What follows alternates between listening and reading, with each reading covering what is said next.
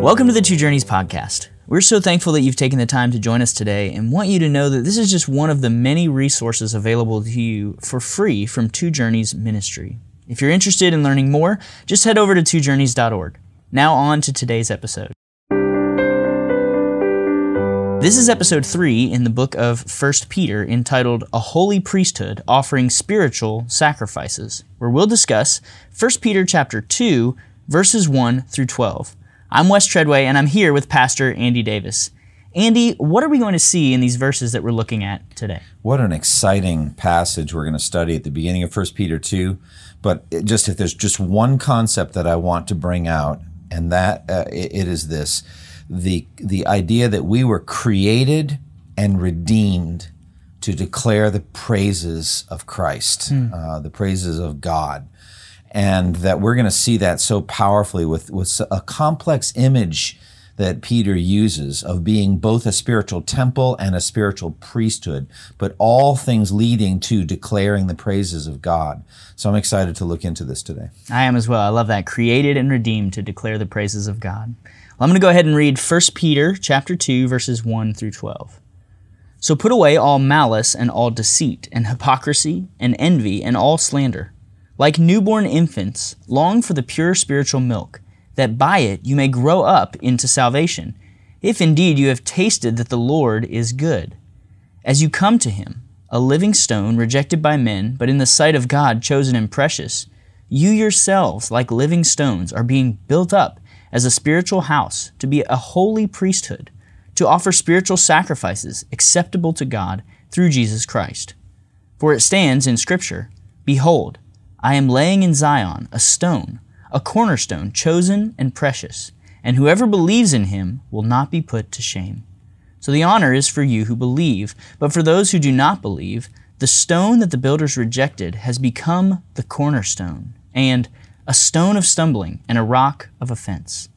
They stumble because they disobey the word as they were destined to do. But you are a chosen race, a royal priesthood, a holy nation, a people for his own possession that you may proclaim the excellencies of him who called you out of darkness into his marvelous light. Once you were not a people, but now you are God's people. Once you had not received mercy, but now you have received mercy.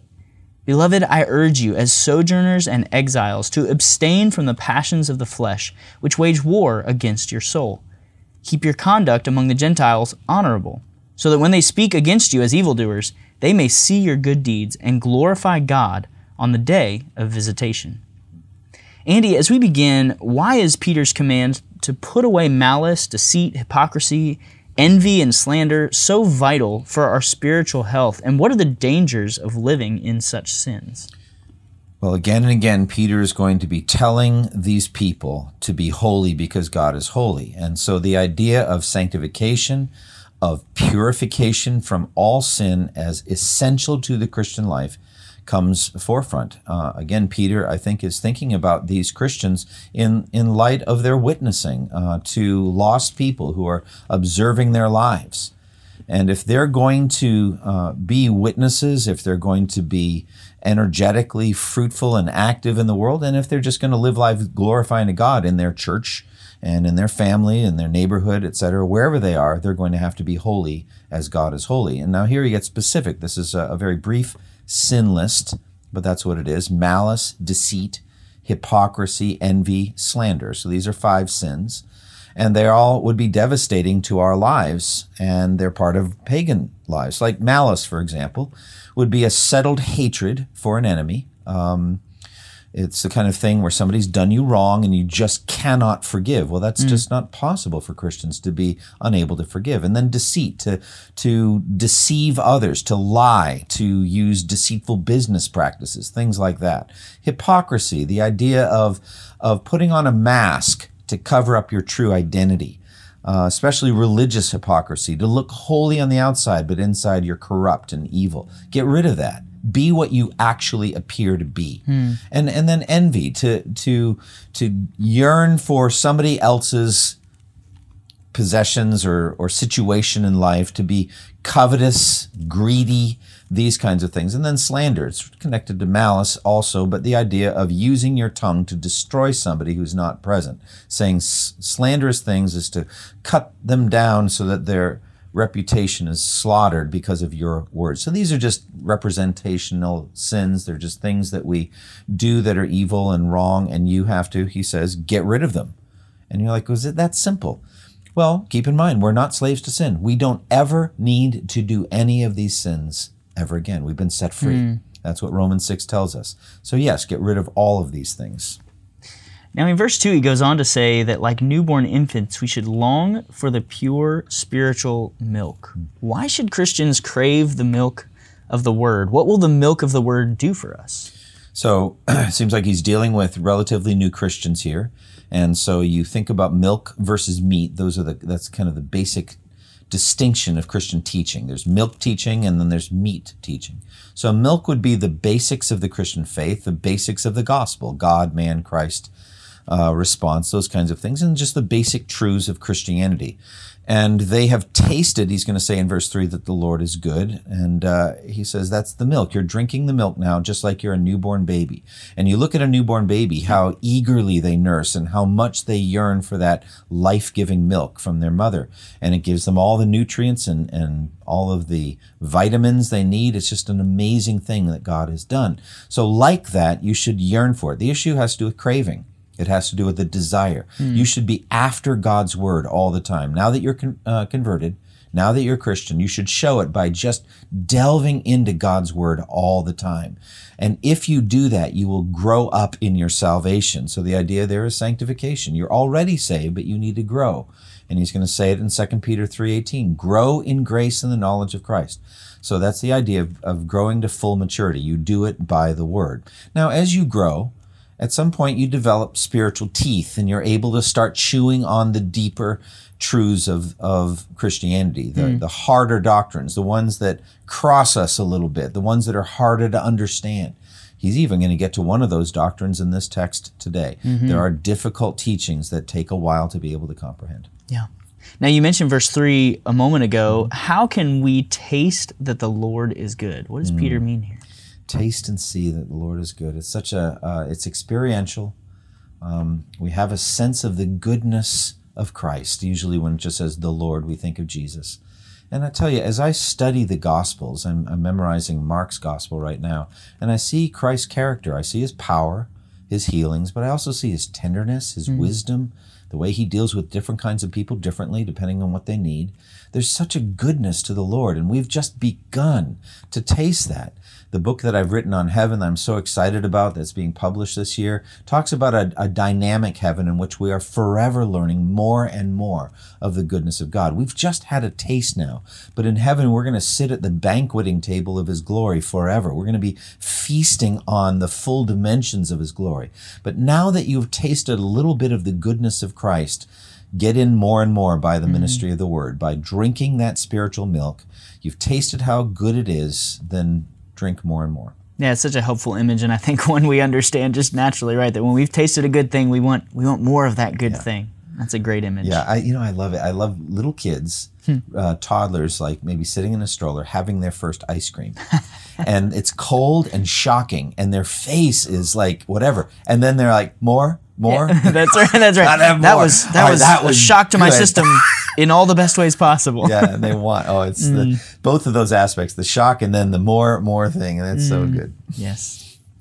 So it really in verses four through twelve, kind of the rest of what we're looking at, we get this image of living stones and a holy priesthood. Mm. How is Jesus? the living stone. Mm. And what is the significance of the fact that Jesus was rejected by men, mm. but in God's sight, chosen and precious?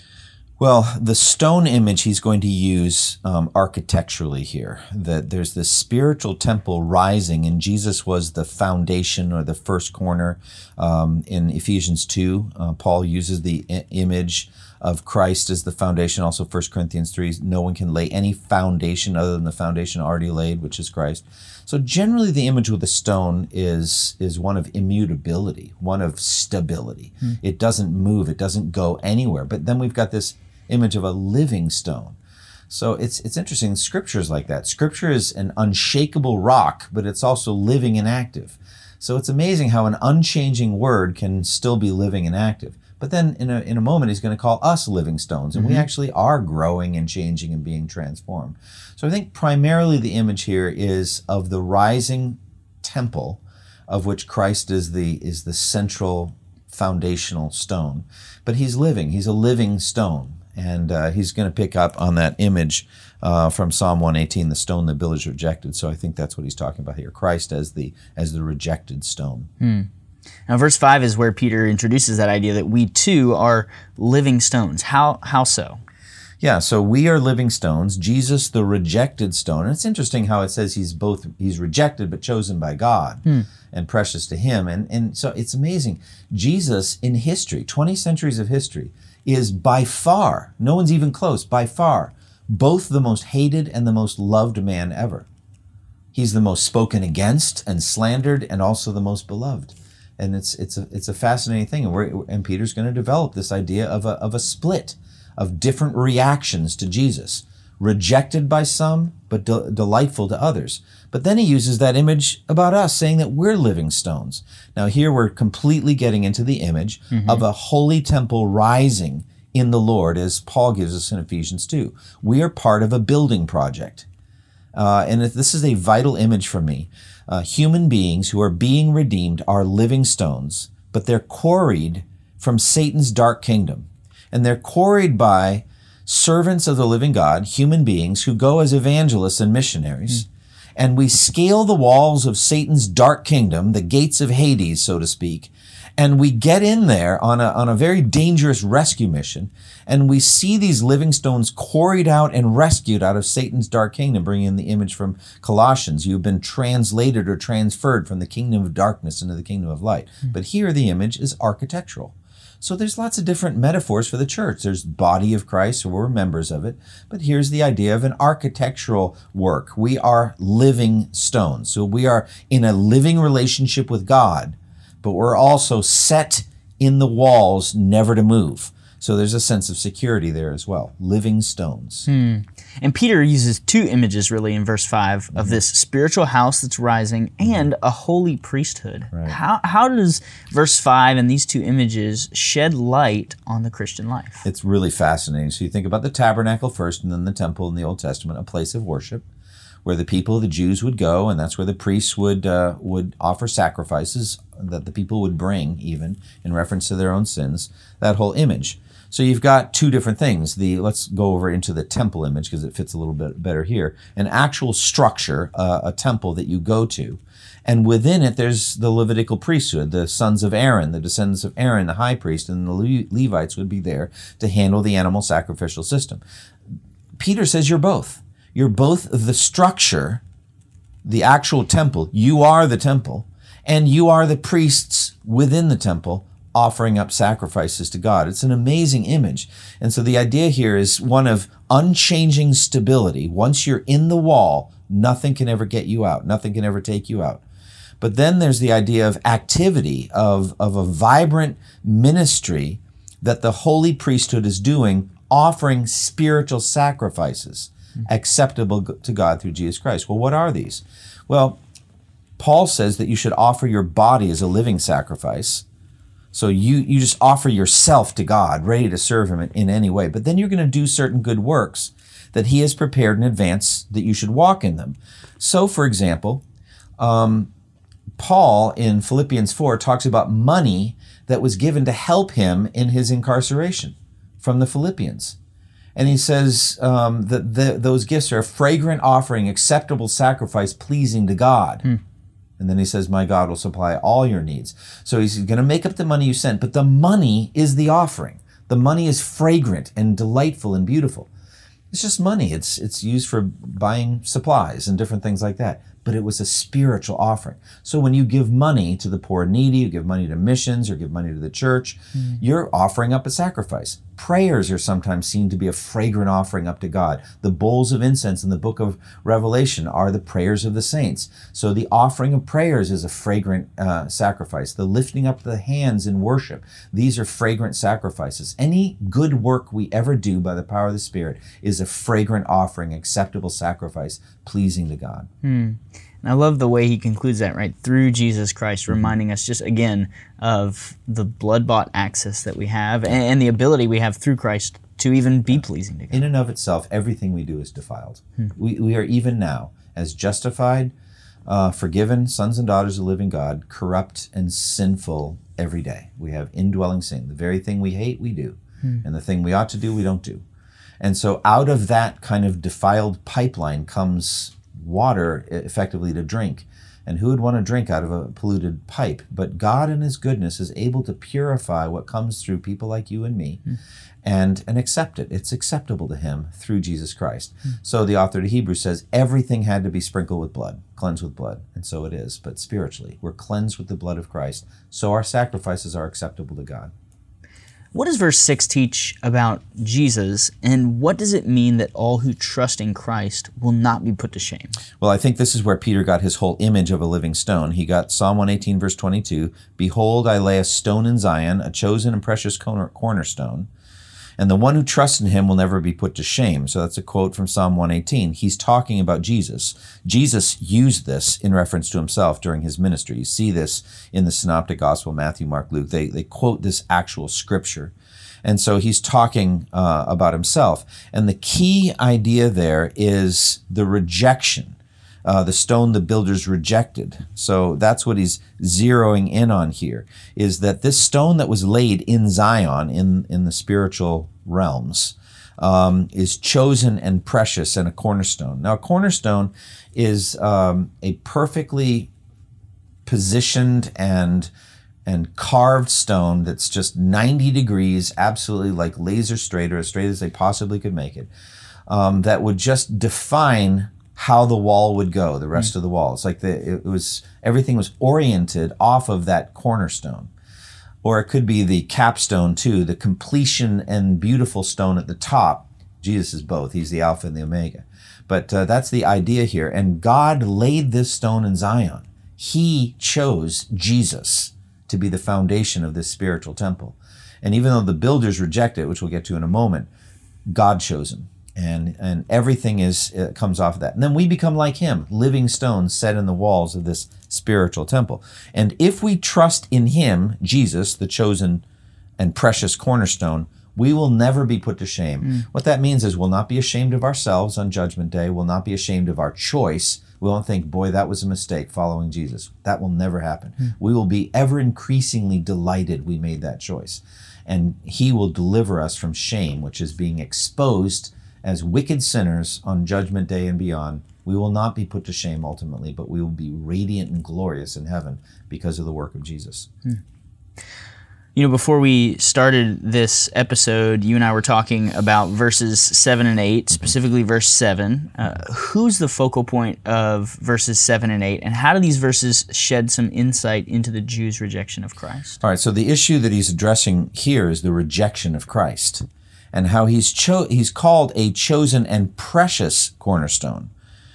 But he's not precious to everyone. Mm. You know, he is called by his enemies a deceiver of the people, a blasphemer.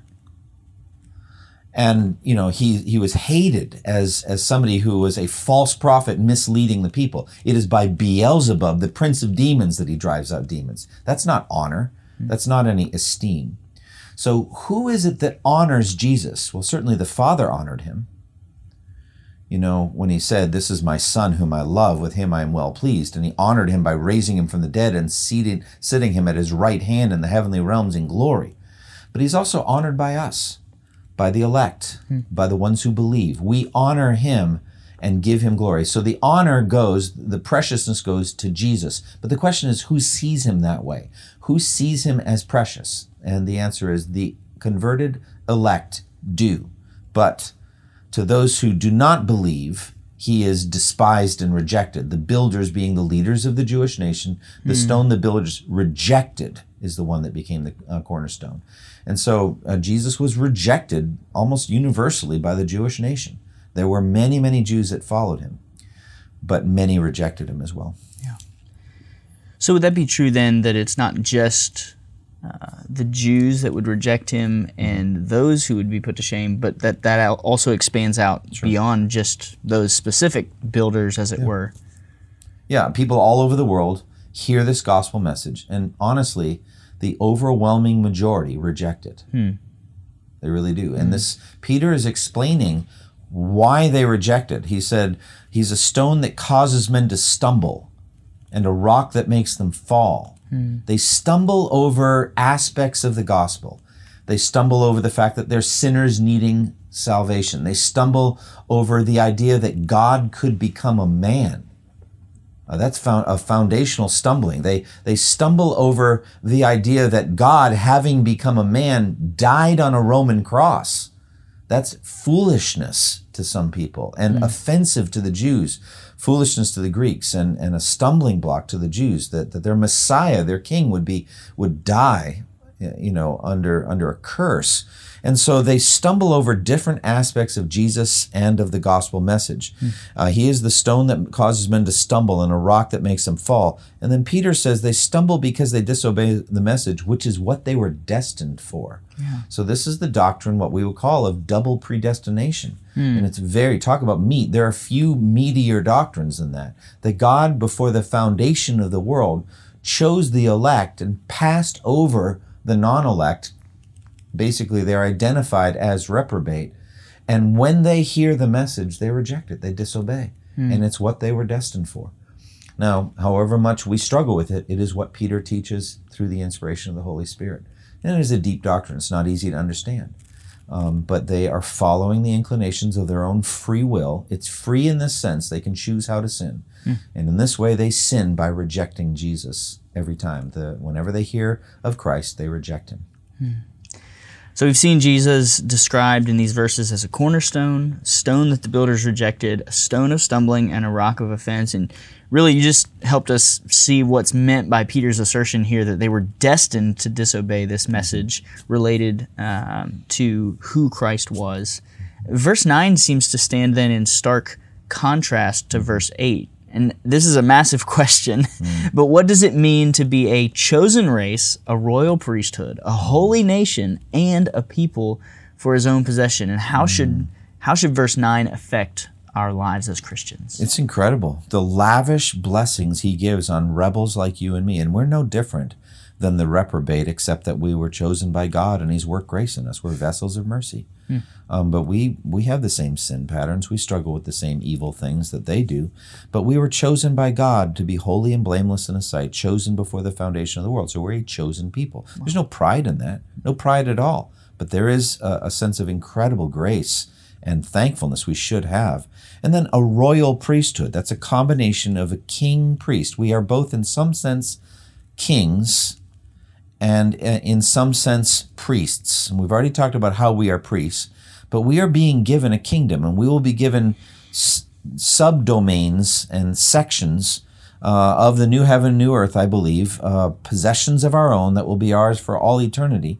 And we will reign with him and he will be, we will be a kingdom of priests, it says in the book of Revelation. And he will be the king of many kings and the lord of many lords uh, forever in heaven. We are a royal priesthood, and we're a holy nation. Holy is set apart unto God as his prized possession and separated from evil, from darkness. God is light, and in him there's no darkness, and we are called to be a holy nation. And then a people of God's own possession. He owns us. We are not our own. We're bought with a price, so he owns us. And, and we have that sense of being his possession because he made us and also because he bought us. These, these titles are quite remarkable and rich. Uh, we should meditate on them continually. And the purpose statement is is pretty amazing too, as it gives uh, kind of the whole reason why we are chosen and made to be a royal priesthood, a holy nation, a people for his own possession. It says, that you may proclaim the excellencies of him who called you out of darkness into his marvelous light. How should that purpose clause in verse 9 affect our speech, our lives? How should that affect us? Well, that's going that purpose will go on into eternity. Hmm. From the moment that we're born again, we begin declaring the excellencies. The and, and to me, excellencies could the, the plural of it, not just the excellence, but the excellencies, goes into what systematic theologians call attributes. So those are the perfections of God, the different things like His goodness, His mercy, His wisdom, His power. They're aspects of God's person and how He's dealt with us that we want to highlight at different times. Sometimes we want to talk about His power, sometimes about His long suffering, hmm. sometimes about His wisdom, sometimes about His sovereignty.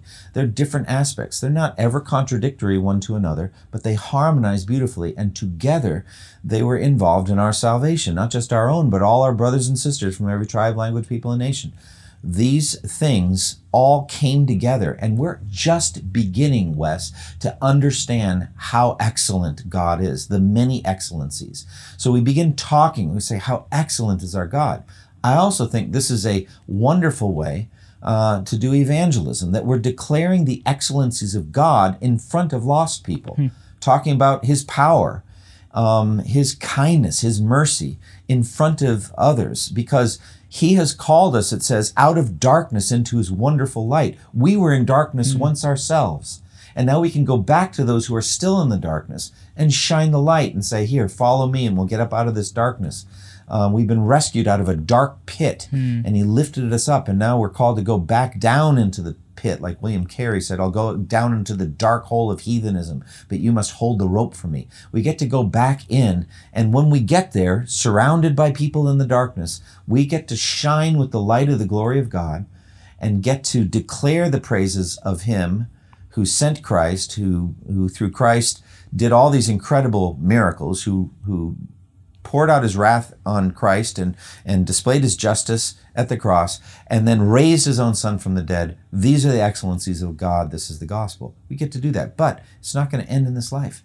In heaven, forever, hmm. we will be studying, learning, and then declaring the excellencies of God. We will learn new things about God's glory in heaven, and then wave upon wave of worship will happen in heaven. Yeah, it's amazing. And Peter really continues in this theme as he goes on, not only to talk about God's excellencies, mm-hmm. but even the way God has shown mercy mm-hmm. to his people, reflecting on who they once were and who they are now. How does verse 10 reveal the greatness of God's mercy to us in Christ? Once you were not a people, but now you are the people of God. You are outsiders. You are aliens. You are you mm-hmm. are strangers to the covenant of grace. You are you are you know wilds and and not part of God's covenant people.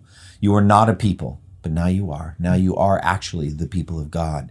Once at one point you had not yet received mercy. So I think that goes to John 3:36. Whoever uh, believes in the Son has eternal life, but whoever rejects the Son will not see life, for God's wrath remains on him. So we we were in some mysterious way under the wrath of God until we had received mercy, and that happened the moment we were born again. When we trusted in Christ, all of that wrath was taken off of us and spiritually put on Christ in the eternal spiritual realms. So we have received mercy. That's who we were. That's who we are. Once at one point outsiders, now we are part of God's holy family. Hmm. And even even being brought in, it seems like Peter does still want his readers, his listeners to think like sojourners mm-hmm. and exiles. In what way does thinking that way help us to be holy in this world and abstain from fleshly lusts as mm-hmm. they wage war, pretty strong language, against our souls? Well, it's amazing here. I, I never really put this together to this degree, but this is what I'm going to say. You're either going to be an alien and stranger to God's world, hmm. or you're going to be an alien and stranger to this world. Yeah. One or the other. They're pitted against each other. And so at one point, we were aliens and strangers to God's world. We were outsiders. And then once we were transferred over into the kingdom of light, then we're aliens and strangers in the old world, in the in the world of darkness, and you have to be that way. So live that way. As an alien and stranger here, first of all, look alien and strange. You think about people just getting off the boat in the 1890s or whatever. They're wearing old world clothing, and they're like, "Whoa," you know, you just look different. But you know, that's just outside trappings. That's not really it. It's that we don't join in with the lusts and the evils um, that people do. We don't We don't um, take part in it. Um, and, and that's what he says as aliens and strangers abstain from lusts. And so we'll talk about that in a moment because it's vital but that's that's how we're aliens. We don't join in in the dirty joke. Mm. we don't join in in the filthy movie. We don't join in in getting drunk and carousing. We don't do that stuff. We did it in the past he's going to say in chapter 4 you spent enough time doing it in the past. Don't do it again. So we're aliens and strangers and we're going to think differently you know what at times of elections we're going to we're going to look at issues differently than unsaved people will uh, we're going to act differently at, at key moments. So mm. we're aliens and strangers in this world. Now, anything more that you want to say about yeah. abstaining from those fleshly lusts? Yeah, because because we are, we're, like you said, we're citizens of one country or another, and they're not on peaceful terms with one another. And so, if we're citizens of of God's country, God's world, then uh, those fleshly lusts are at war against us. How how should we abstain from? Yeah, abstain means just to deny them. We we uh, we say no. Mm. We hmm. you know it says in Scripture that the grace of God teaches us to say no to ungodliness, and we just say no. We abstain. We we we will not indulge. And lusts are evil desires. So what what evil desires are they're good desires that god has given us that goes beyond the boundaries he's set up into mm. into evil things so the desire for, for food becomes gluttony. The desire for sleep becomes uh, being a sluggard. Uh, the desire for, for marital relations with your with your spouse becomes all manner of sexual immorality, including pornography, homosexuality, um, uh, you know, promiscuity, all kinds of evil things. These are evil evil desires. Now, what the text says is that they wage war against your soul. And uh, we were talking about this word before we went on. It's just there's this intelligent, strategic warfare. Mm-hmm. Satan, mm-hmm. his demons are studying us and know our weaknesses, and they come after us. We're not unaware of Satan's schemes, and we are at war. We're, we are being fought against by the world, the flesh, and the devil every day of our lives. And so, Wes, I converted to faith in Christ my junior year in college. It was October of 1982. And so I'm coming up on next year 40 years of being a Christian. Mm. I've been at war for 40 years, an invisible war. Satan and his demons and the world and all of my inner lusts have been waging war against my faith in Christ and they haven't conquered it yet. Mm. The only way that's possible is the sustaining grace of, of God. But I have a role to play. I have to abstain from those things. The more I indulge evil desires, the stronger they get and the harder the battle is tomorrow. So if you want a much easier battle against your lust a year from now, say no today. Put mm. on the full armor of God and put sin to death today. Yeah. Andy, verse 12, I think, is a phenomenal place for us to land the plane for this conversation, but it's also so relevant as we think about the two journeys of the Christian life the internal journey of holiness and the external journey of gospel advance. Mm-hmm. Peter talks about how our personal holiness is a key part of our mission to unbelievers. How does that unfold in verse 12, and what final thoughts do you have? We are to be such good people, good, good um, employees, good citizens, good neighbors, good husbands or wives, good parents. Um, th- there's just a, should be a radiant, shining goodness to our lives that even though they accuse us of doing wrong things, which they will, it'll be obvious that their accusations are based on ignorance. They don't know who we are. Hmm. And so we need to, to show that it's a lie. Um, the early accusations by the Romans were that, that Christians were, were cannibals because they ate the flesh and drank the blood of Jesus. They didn't understand the Lord's Supper. That we were incestuous because we loved the brothers and sisters in Christ hmm. and we had love feasts that they couldn't understand. All they could think of were orgies no, it was Christian fellowship. It was prayer. It was singing worship to Jesus. It was holy and pure. They were ignorant. They didn't know who we were. And they accuse us of, of sedition, but we find our, ourselves to be to be you know more obedient, submissive to any and every command that, that Caesar ever gave that we can possibly obey. We obey. Like Shadrach, Meshach, and Abednego were completely obedient to everything Nebuchadnezzar commanded, except that they wouldn't bow down to the idol. So you just see that obedience um, giving the lie to the fact that we're seditious and trying to overthrow the empire. So live such good lives among the pagans that though even though they wrongly, ignorantly accusing you of, of, of doing wrong, they may see those beautiful good deeds and they may glorify God on the day of Christ's second coming. In other words, become Christians. Yeah. So our internal journey of holiness feeds the external journey of gospel advance. May it be so of us. Well, this has been episode three in the book of First Peter. We would invite you to join us next time for episode four, entitled "Submission to Authority," where we'll discuss First Peter chapter two, verses thirteen through twenty-five. Hmm. Thank you for listening to the Two Journeys podcast, and may the grace of our Lord Jesus Christ be with you all. Thank you for listening to this resource from twojourneys.org. Feel free to use and share this content to spread the knowledge of God and build His kingdom. Only we ask that you do so for non commercial purposes and in accordance with the copyright policy found at twojourneys.org. Two Journeys exists to help Christians make progress in the two journeys of the Christian life the internal journey of sanctification and the external journey of gospel advancement. We do this by exporting biblical teaching for the good of Christ's church and for the glory of God.